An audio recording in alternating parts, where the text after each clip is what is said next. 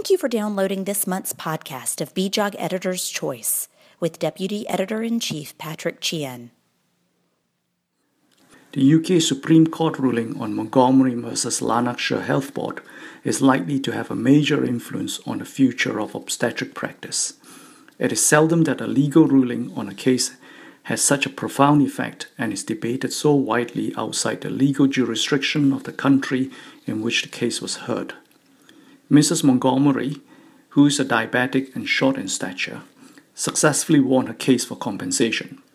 Her baby developed cerebral palsy due to birth asphyxia as a result of shoulder dystocia during the delivery.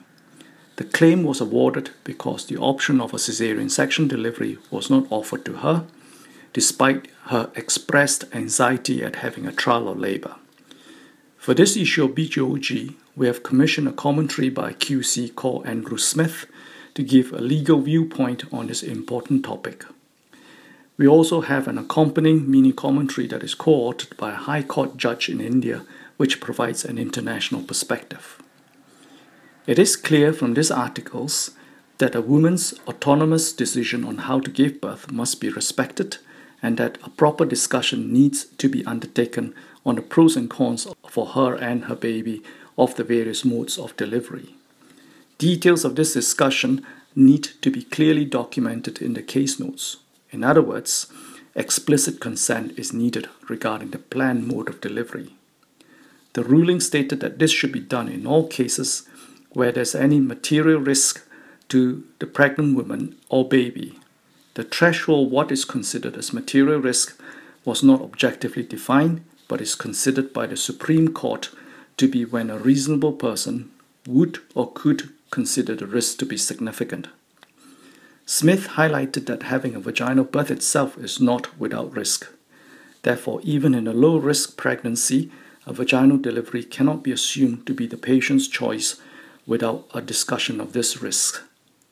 Given this discussion also needs to be undertaken before labor, significant time at busy antenatal clinics may be taken up by having to obtain this explicit consent.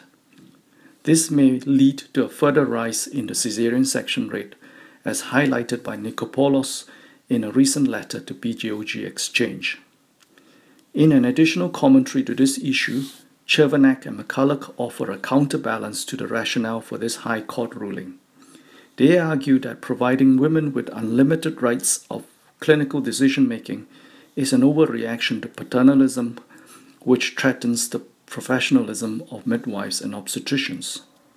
The so called unlimited rights model should be replaced by the professional responsibility model. This does not provide unrestricted rights to the pregnant woman, but does accept that decision making should be patient centered with shared decision making, thereby maintaining beneficence to both the patient and healthcare professionals.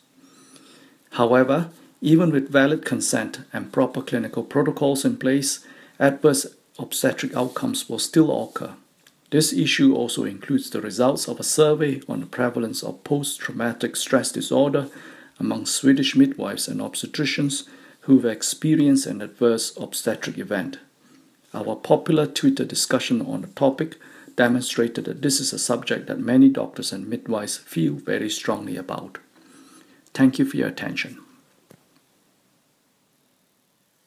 Thank you for listening to this podcast from BJOG.